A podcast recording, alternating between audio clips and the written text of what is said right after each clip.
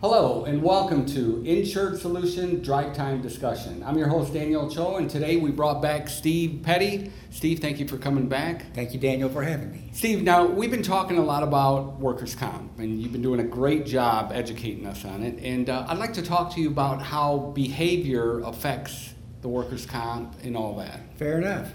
Uh, Daniel, as you may remember from our earlier discussions, everything that, uh, that an employer does on workers' comp should have a behavior influence because behavior is how you subtly change the workplace to design it the way you want it, not the way it ends up. And it's done several ways, including what we've discussed earlier, but also through a few specific approaches that make behavior much more effective. For example, simple things. A poster on a wall offering a $1,000 reward for anybody squealing on somebody who's out to pull some shenanigans. You never end up paying it. It depends on how you word it. Those are very effective. They get the word out. They are very subtle. It says somebody's watching the truth. Then you've got what does it mean to report an injury? That's a behavior issue. And if you define it clearly and you define it with cover all the bases so there's no ambiguity. So both the supervisors and the employees know they can't dodge it, they can't hide out, and if they do, there's a, a disciplinary action or there's a consequence of discipline to pay. Right. Doesn't have to be severe, but it needs to be noticeable. Then you've got, and, I have seen this over the years, not injured, not witnessed. Checkoff statements, typically uh, say every Friday, where if you've got a fixed location, the employees go home, they check I wasn't injured, I didn't witness anybody injured. You don't want collusion because two employees can collude and sink the employer on a claim easy. And if they were, they need to check it and they notify the supervisor. There are various ways to do it. There's no single way, but again, the message is behavior. That's the focus is behavior. The subject matter needs to be addressed one way or another. It's building fences, it's putting up barriers of expectation.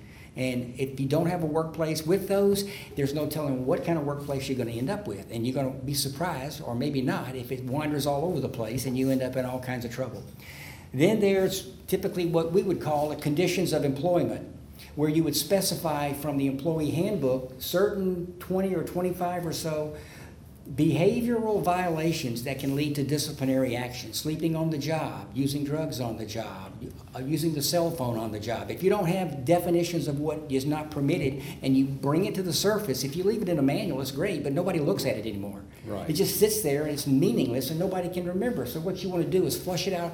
One piece of paper is great for everything. Whatever you do on the subjects it should always be signed and dated. This is a great way to deal with a couple of issues not just say the behavior of violations of policy, but you could also uh, make a reference to safety policy, to harassment issues, to those general liability issues that surface and you need annual reminders on. If you bring it all on one page, which is what we do, then you find you've covered several bases. You, at the same time, with the same purpose of assigning some behavior and putting up fences. Then you've got a substance abuse. We talked about the drug program. Well, drug testing is a behavior subject to control drugs in the workplace is to affect behavior. You're not going to tolerate it. So, anytime you have a substance abuse policy statement, which should be attendant to a drug program, you post it. You make every new hire sign and get a copy and sign it to go in the file. Things employees sign and date have meaning. Things they don't, you're wasting your time. And you need the paper trail as a backup for what?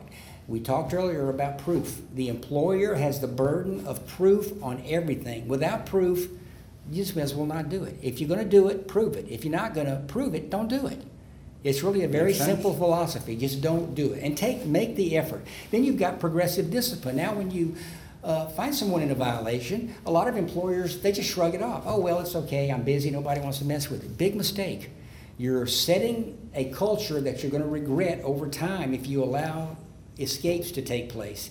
The, the punishment should be spelled out in a progressive discipline program. Three steps, plenty. I've seen four. Either one's fine. Where it ratchets up to the point of suspension without pay or termination, depending on the number of violations, the commonality of the violations, and the subject matter. Some things are so egregious that they should be ter- terminated or suspended immediately. Like someone working at a height and not using fall protection where they've been trained where it's life threatening. They could fall and get killed. Well, if that happens, supervisor and the owner are going to jail, period.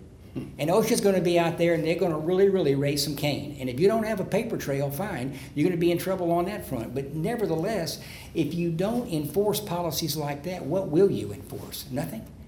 So when things fall apart, don't be surprised. You've got to have some discipline.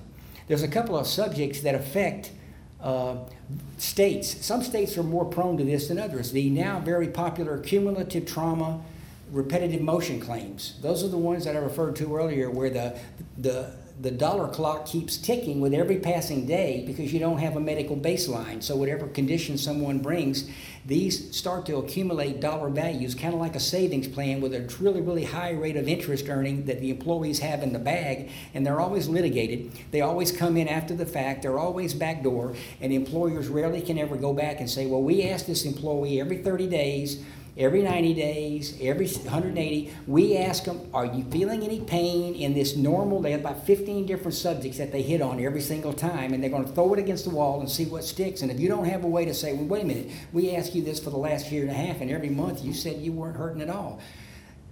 So, what is this? This is a, the employees who do these things, they know somebody's watching. And that's what you're doing is you're watching on accountability, expectations. The truth is all you want. If the truth, truth leads to an injury and a claim, so be it, but it's true.